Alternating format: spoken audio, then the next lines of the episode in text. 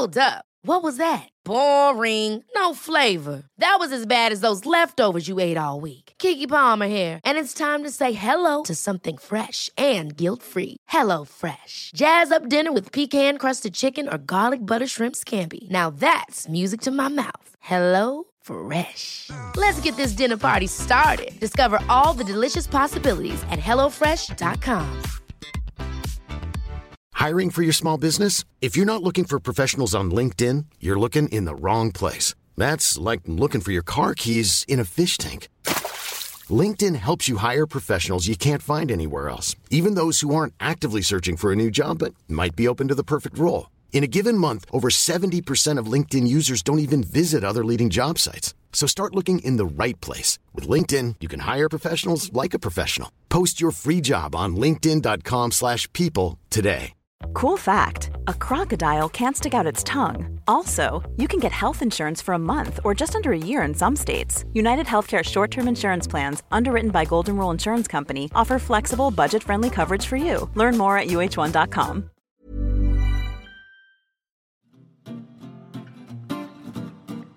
It's mentally yours from Ellen and Yvette.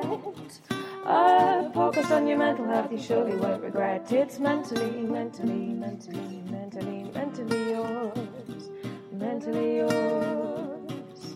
Mentally yours. Hi, everyone, and welcome to Mentally Yours, Metro.co.uk's weekly mental health podcast. I'm Yvette, and this week we're chatting to Alex Light. She's a digital creator, a podcaster, and also a writer. We're going to be chatting about body confidence and eating disorders.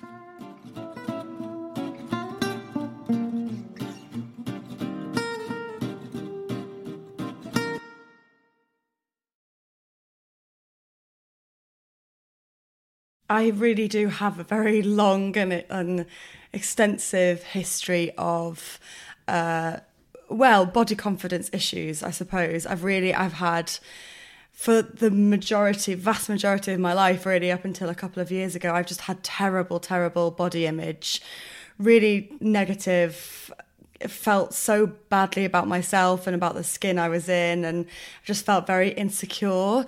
Um, and this led to a lot of issues with um, disordered eating and eating disorders. And ultimately, I ended up in hospital and and got was was lucky enough to have you know really good help and, and therapy. And as I was going through my therapy, I I think the the main thing is is that I started to learn about diet culture and anti-fatness and what both of those things were and it really um it sort of it, it's shocked me because I just thought that it was, you know, it was innate that we all had a preference to be thin and that we we just wanted to be thin, especially women. It was just something that was in us, um, and finding out that the reason that that that it, it's actually not innate at all, it's just conditioning, and the reason that that exists, that conditioning, is so is so that it it lines the pockets of a lot of people who own the you know who who have stakes in the diet industry.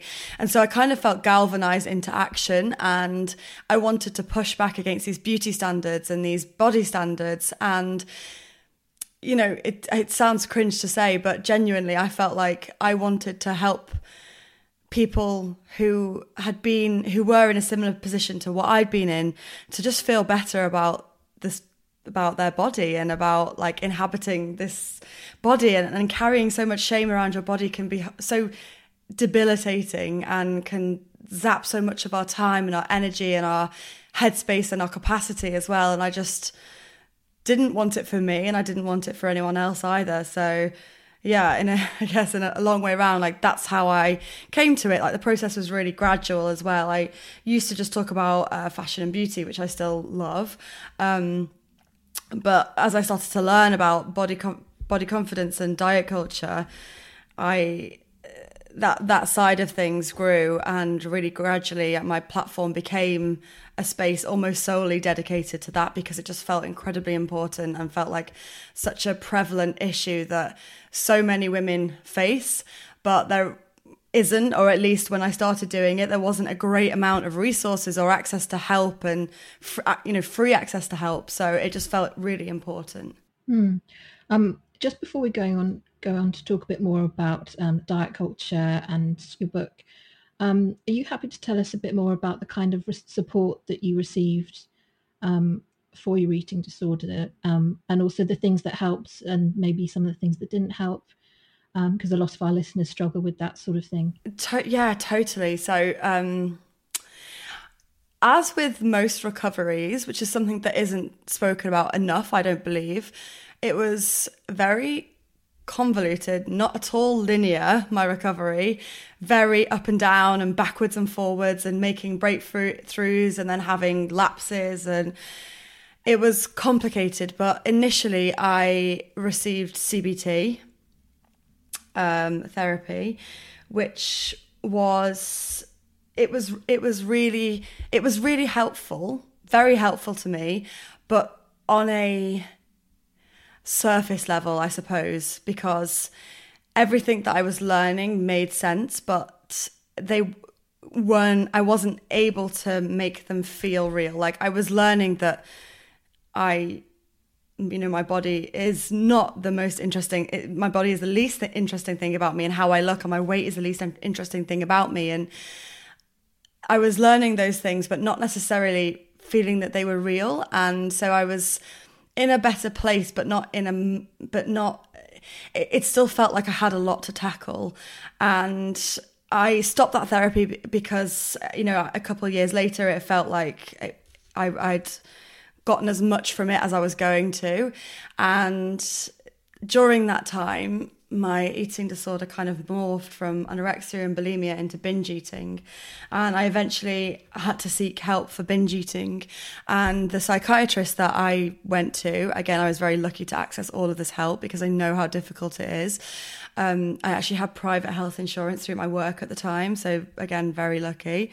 Um, the psychiatrist that I saw actually referred me to um, a therapist, a psychologist that specialized in schema therapy, which is tackling, you know, I'm sure you know, but like tackling real, you know, the it goes it goes deeper, I suppose, than than CBT and tackles the more uh, emotional side of of um, our pain and, and our trauma, I suppose, and that really was hugely, hugely helpful for me. A lot of the things that I knew in my sensible, rational adult brain, I couldn't actually make myself believe on a very emotional and you know, kind of animal brain level, and schema therapy, schema therapy really helped me get to the bottom of that.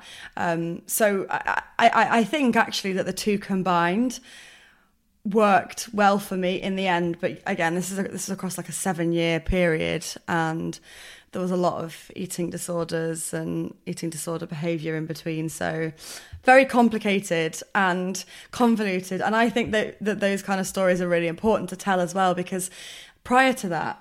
The only recovery stories that I'd heard about or watched on TV or on YouTube or read about, it's they sound so simple and straightforward and linear. It's like, oh, girl gets sick, girl gets help, girl is better. And that was really that I think that was really damaging for me because it just created another standard that I was not living up to and I was felt like I was letting myself down in yet another way. So I always am keen to talk about my recovery being complicated and not straightforward because I think it's important. Yeah so I think a lot of us relate to that and especially sort of working in journalism I think there's sometimes editors can kind of pressurize us to write stories where as you say it's sort of somebody goes through something that's really challenging but then you know they come out the other side and it's brilliant and then that's where the story finishes. And you know when you're writing a story that does kind of seems to make sense on page but unfortunately mental health issues it tends to be a much longer and convoluted narrative as, as you say. So um yeah just before we talk a bit more about the book what are some of the biggest misconceptions still do you think around um, eating disorders? Yeah so I think one of the biggest misconceptions around eating disorders is that there's a narrative still that it's a, a vanity issue. that people just they want to look thin, to look pretty, to look attractive, and that's where the eating disorder stems from. And it's it just goes so much deeper, and it's so much. There is so much more to it than that, and it's not true. And, and that is such a harmful narrative as well, because it means that eating disorders still carry such a stigma, and there is so much shame around them, and then and then they're not treated as seriously, perhaps, as other mental health issues when I mean the the um, the psychiatric disorder with the highest mortality rate is anorexia nervosa, and yet the funding is shocking for it. It's terrible, and it's very difficult to access any kind of help or therapy. Um, so I think that's a really big issue that um, that people think it's a it's a a problem of, of vanity. Uh, another is that you have to be underweight to have an eating disorder, which is just not true. I believe that binge eating disorder is the most common eating disorder. Uh, despite it not even being recognized here officially. And people with binging, binge eating disorder don't tend to be underweight. And yet, we only really sit up and take notice of people that are very thin. And they're the ones that are believed more that they have an eating disorder when that's just not the case. And bulimia as well, most people with bulimia are at a, a healthy weight. I'm saying that in massive air quotes because something that can't really, you know, a healthy weight isn't something that ca- that actually can be quantified, despite despite what we may believe in this um, in today's sort of medical world. Um, so yeah, so so that and that and that also only happens to women as well because there's a great deal of men suffering with eating disorders, and yet they feel possibly even more stigma and shame around their eating disorders and are less likely to speak up and get help. So I think there are a lot of misconceptions around it and also possibly because it's not being talked about enough because of the shame around it. I mean, I was I never spoke, I never told anyone about my eating disorder for years and years and years and and it was actually only my mum that stepped in to to get me help and I was able to be honest with her about it. And that was it. Like I never opened up to my friends, my boyfriend, my sisters, because I felt this huge shame about around it because it felt very embarrassing. And I thought people were just going to think, God, she's so vain, or she's not thin enough to have an eating disorder. That was my fear as well. Mm. And it is challenging, as you said, with um with binging eating disorder in particular, because if you go to the doctor unfortunately, if you're of a certain size, they might kind of get you straight on the scales and in some cases, I know they sort of recommend that you go to particular diet clubs. I think it's Slimming World at the moment. It's scary. Yeah, well, it is, isn't it? If if somebody's actually dealing with basically sort of something that's rooted in um, mental health issues and emotional issues, and you're treating that with sending them off to a diet club, which it is, it's really scary. The the ne- nemesis of binge eating and what keeps binge eating going is restriction. And what these diet clubs all prescribe is restriction because that's how they that's how they want you know that's how you lose weight from those diet clubs or from any diet really is restriction. And that's what fuels binge eating. This restriction and deprivation leads to an increase in eating. We know that and we know that diets don't work as well and we know the harm that intentional weight loss can cause and yet that's what's prescribed at the doctors for example when you know you might go exactly you might go and say i'm really struggling with binge eating and then they'll say well you're overweight. Go to slimming world i think is the one that they recommend go to slimming world. And ultimately that just fuels the cycle and is causing dam- further damage. Um, but our medical system there there isn't just there, there just isn't enough education uh, for doctors and for people and for nurses and for people in the healthcare system. There just isn't enough education around this. There isn't enough education in, in our society or our culture because diet culture has prevailed for so long that we don't we don't we haven't really looked at the statistics behind it and learned that actually it's just one big massive fail 95% of diets fail that's so high i thought it was around 80% which is bad enough but my goodness. No, 95. This is a statistic that that has been around for a long time, but it's been refuted by a lot of people and mainly people within the diet industry. But there has been a, a, a lots of studies since that have are able to back up that statistic. But th- there was also a study with two identical twins.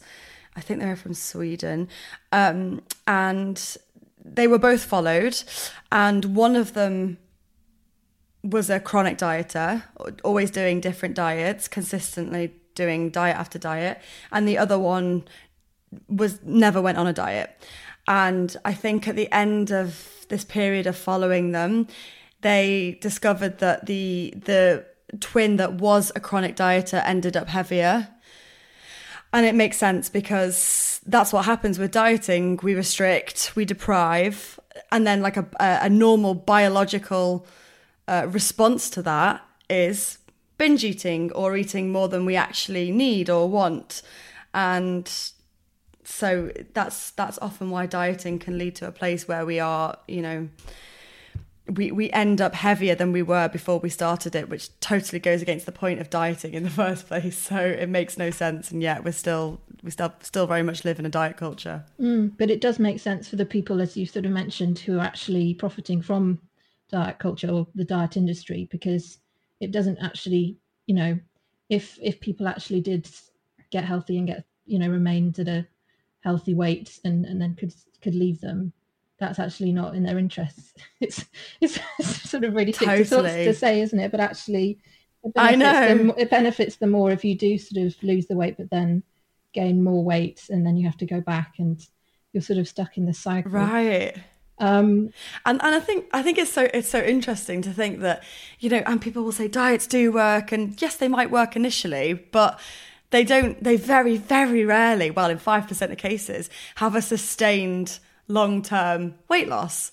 Mm. And I I find it so you know if diets worked, we would do one, they would work, it would work, and it would be done. You wouldn't have to do one again, right? But the fact that we continually have to be constantly on a diet, surely that's a sign that diets don't work. And yet the thing is, but it's it's no it's nobody's fault. And this is the thing. It's like we live in this culture where thinness is glorified and the idea that we have to be thin is so pervasive mm. that we are taught to just we, we are taught to try and achieve it no matter the cost no matter the consequences and that's why we continue to try and try and try even though really at the bottom of it we know that it doesn't work but we feel so uncomfortable in our own bodies that we feel like diets are our, only hope mm. which is really sad so, huge question. What's the solution then? Like, how do we break out of this sort of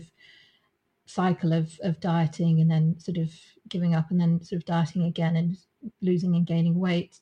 How do we sort of break out of that and kind of come to a sort of a healthier place um, in terms of our self image and also, I don't want to say a healthier weight, but you, you know what I mean? You're sort of maintaining. Yeah, I know what you mean. Like a, a weight where whereby you're allowed to you're letting yourself live your life fully without any restriction, but you're still nourishing yourself. Um, this is a this is a really difficult question, and again, I don't want to be reductive or like or minimize what has to go into this because it is difficult. But i also don't want i want to sort of strike the balance between being realistic about it and then encouraging people to embark on the journey because it's so necessary and so freeing. It's the hands down the best thing I've ever done for myself. But, and I do also want to caveat that I'm not a trained professional. I'm not a, a nutritionist or a dietitian or a, or a psychologist. But I think what is important and what lies at the root of this is diet culture and anti fatness and learning what that is, why it exists, and why it thrives. And I think that will give you a base level of understanding that we don't need to be thin. We think we need to be thin, but we don't. This isn't a an, an, an innate thing, as I said before. It's something that is taught to us by a lot of conditioning from society from a, an extremely young age. Um, that was really pivotal for me in this journey because I, I felt like it la- allowed me to get to the root of this, to the root of why I feel that way, and then everything else sort of came on top of that. Um, and uh, one of the uh, the other things that was pivotal as well is it sounds really basic and a, a lot of people say it, but it's such good advice was to curate my feed. So I previously followed people who only up, you know, upheld society's standard of beauty, which is really scarily narrow. And I used those people as my motivation or my inspiration, and I was using them to, yeah, I, I wanted to look like them.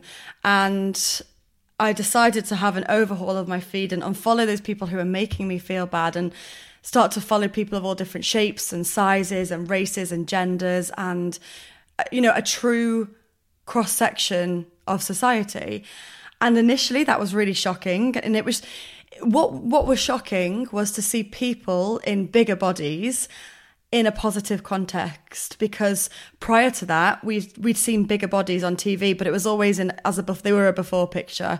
It was always before they bar- embarked on their weight loss journey you know and then they've got the comparison of afterwards when they have lost all this weight. So we only ever saw it in saw bigger bodies in a really negative context of oh god don't they look awful? They're you know good job they're about to start their weight loss. And then that's how you end up conditioned and to see these bodies in a really positive context of people who were enjoying and embracing and celebrating their body was initially shocking to me but it didn't take long for me to get desensitized to these images and then start to see the beauty in them. And when you can start to see the beauty out in bodies that lie outside of society's standard of beauty then you're much more you're much better equipped to be able to see the beauty in your own body as well. And I remember one day looking at this girl and thinking, gosh, she looks amazing, right? That was my first thought. And then my second thought was, oh, her body's really similar to mine. And then my third thought was, well, if I can think she looks amazing and her body is so similar to mine, why can I not think that my body looks amazing. Well, you know, why can I not accept my own body as well and think it looks good? And I think that was a real moment for me where I realized that body image lies with the mind, not the body. And the fantastic thing is to feel better about your body. You don't need to change your body, you just need to change your mindset and how you feel about your body because that's where the problem lies with how you feel about your body obviously that that's I don't want to um, minimize anyone's anyone's feelings around this because also there is the problem of how society treats fat people and people living in bigger bodies. Um, and so that f- for fat people there is, is then an added layer of the you know the the, the inner critic. Um, but yeah, at, at the root of it, I think it's really important to realize that body image is a mind problem, not a body problem. And and then intuitive eating and that oh gosh, I mean, I've had my fair share of ups and downs with intuitive eating because I came at it, came at intuitive eating from everything that I'd seen on social media and I found it really difficult because when you've had a lifetime of disordered eating, trying to then eat intuitively is almost impossible. There are so many rules and things that we've picked up along the way from different diets. For example, I thought that I could only have carbs with one meal per day, or I thought that I shouldn't eat after 7 p.m.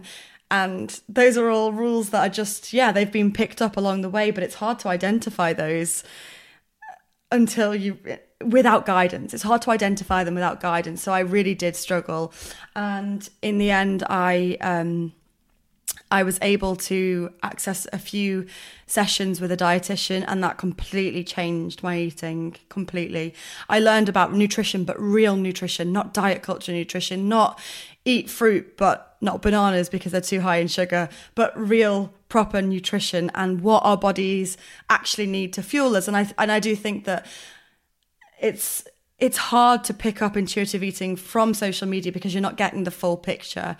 Um, so that was really important to me. And, a, and, an amazing book that I can recommend is Just Eat It by Laura Thomas. She goes into intuitive eating and she deals with it in a really compassionate and kind way. Um, and I, yeah, I recommend that for anyone listening who wants to stop stop dieting because it's really hard. But I think what underpins all of this, all of this advice, and everything for people starting out on this journey is self compassion and self kindness because this is a really hard thing to do when we've spent our entire lives, especially people of our generation who grew up in the 80s and the 90s. We were really fed diet culture and fed the idea fed the diet culture myth and, and the idea that thinness is the best thing that a human can achieve. So you're trying to undo and unpick a lot of conditioning and it's going to be painful and hard and you just need to afford yourself the most compassion that you can and kindness and try to keep that with you at all points on this journey. We've already touched on sort of a few of the themes in your book, You're Not a Before Picture. Um, I was wondering, is there any sort of thing that you'd like to add about the book, or was there anything sort of particularly surprising that you learned when you were writing it? Yeah, so the the reason behind the book was I had women saying to me all the time in my inbox, I want to feel better about my body, but how? And I was stuck on this one because I was like, I can't give you the answer to that. I can't sum that up in a in a response on a DM. And there is a lot more research I need to do as well. And I want to provide a really full, rounded picture of this. Um, and that's where the book idea came from. And so I I wanted it to be like the ultimate body image Bible. And I'm, as I said, I'm not, um, uh, I'm not an expert. So for me, a big thing was getting lots of experts involved. So we've got two dietitians, a doctor, um, a psychotherapist, uh, a personal trainer, but an intuitive fitness personal trainer, um, and I wanted the research to be extensive as well because I really wanted to stress the point and have the full science behind the point of diets don't work and that what we've been fed is a lie. And I think the most surprising thing for me actually was the history of diet culture, how far it goes back, where it started. And it was surprising to discover that it has roots in racism um, as a way for rich white people to distinguish themselves from black people, they turn to thinness. And it's it, the the the the history is fascinating. Also, how Weight Watchers was founded, how it came about, which was a housewife who just brought her friends together uh, to, to to bemoan their tries at dieting. Uh, and that's how Weight Watchers was, was formed. And then there were also munching parties where uh, you would be taught how to, you would have a dinner and then be taught how to eat, uh, how to chew your food a hundred times, chew a mouthful a hundred times before swallowing. So yeah, the, the, the history is fascinating. And when you, when you look at it all like that, it just, you start to realize how arbitrary it is and how silly it all is. And I think that I think the the response that I've had about the book has been that that's really been something that struck a lot of people and that they just they didn't understand that this wasn't innate and I keep saying that but I just I find it so interesting how we believe that we're just born wanting to be thin and it's just not the case and so yeah getting to, you know getting to the bottom of that in the book was just really interesting and and it's a Sunday Times bestseller. Um, I was going to ask yes. you what kind of response you've had to it. Yeah, it's the the the response has been amazing actually, and I was quite scared because uh, you just never know when you're putting out this thing into the world that you've spent months of your life on, and you know, I was I was I was like locked away in my room for weeks on end, just deep in, in into studies on academia.edu. Um, I still get flashbacks to that, nightmares. Um, but the response has been really amazing because I think, I, I think, I, and I mean, the title is You're Not a Before Picture. And I think that has really hit home because a lot of people do just feel like they are a before picture. And they're waiting for their glow up, they're waiting for their after picture for their lives to begin. And the truth is that like life isn't waiting around for us to start it. Life is here right now. And it doesn't matter, genuinely doesn't matter what weight we are and how we look because it is the least interesting thing about us. And the fact that we live in a world where it feels like it's not is so warped. And I think the book has just been helpful in in making that feel real for people. Like they are not a before picture. Like they they have value and worth in this world completely outside of their appearance and how they look. Mm. i think so many people well i mean i really relate to that sort of idea of kind of putting your life on hold until you know thinking oh well i'll i don't know i'll try to start dating or i'll try and even apply for a certain job or do all these sort of things when i've got lost XX amount of weight or gone down to this dress size. Um, and as you say, life doesn't wait for you. So now I really appreciate that sort of you getting that message out there.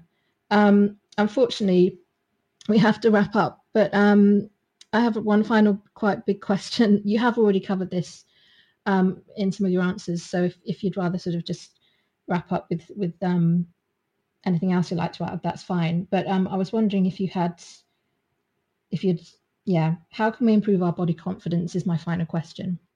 So yeah, so I think one last thing I'd like to add is that um, is to just again further point out how warped this society is and th- this diet culture is in which we live is that actually beauty does not lie in this one standard of beauty does not lie with this this uh, tall, thin white woman who's tanned and toned and has long hair, you know. Yes, she's beautiful, but beauty also lies in a vast array of different shapes and sizes and races and and genders and abilities like I said.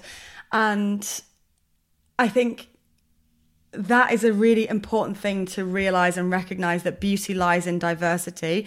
And I love the analogy of flowers, you know, it's like we might have a favorite flower, like we really love a rose, but we also appreciate the beauty in all different flowers. And that rose looks so beautiful amongst different flowers.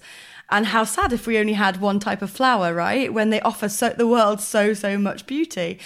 And I just think that's something that should be applied to humans as well, because that's the really cool thing. None of us, we are all so unique and completely different. We've got completely different genetics and DNA. And that is really cool. And that is something that should be embraced and celebrated rather than something to be fought back against and to try and for us each to try and uh, you know to embark on this quest to all look like this one image of a person. It doesn't make sense. And yeah, beauty lies in diversity. And I think that's a really, really powerful thing to to really explore and uh, make true for yourself. So this is goodbye from mentally yours. So go away, enjoy your day, get on with all your chores from mentally, mentally yours, mentally yours. If you've been affected by any of the issues we've been chatting about today, please give the Samaritans a ring on 116 123. If you've enjoyed this episode, please leave us a review and subscribe to our channel, and perhaps even go back and listen to some old episodes. We have many of them. Also, you can get in contact with us. We have a lovely Facebook group which is called Mentally Yours, and we're also on Twitter at MentallyYRS. See you next week.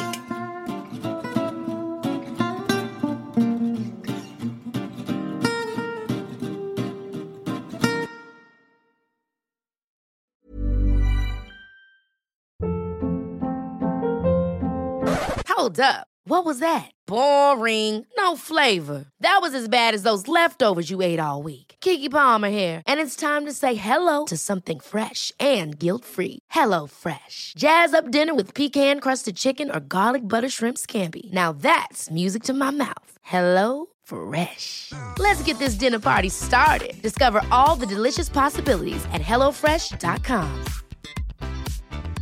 Planning for your next trip? Elevate your travel style with Quince. Quince has all the jet setting essentials you'll want for your next getaway, like European linen, premium luggage options, buttery soft Italian leather bags, and so much more. And is all priced at 50 to 80% less than similar brands. Plus, Quince only works with factories that use safe and ethical manufacturing practices. Pack your bags with high-quality essentials you'll be wearing for vacations to come with Quince. Go to quince.com/pack for free shipping and 365-day returns.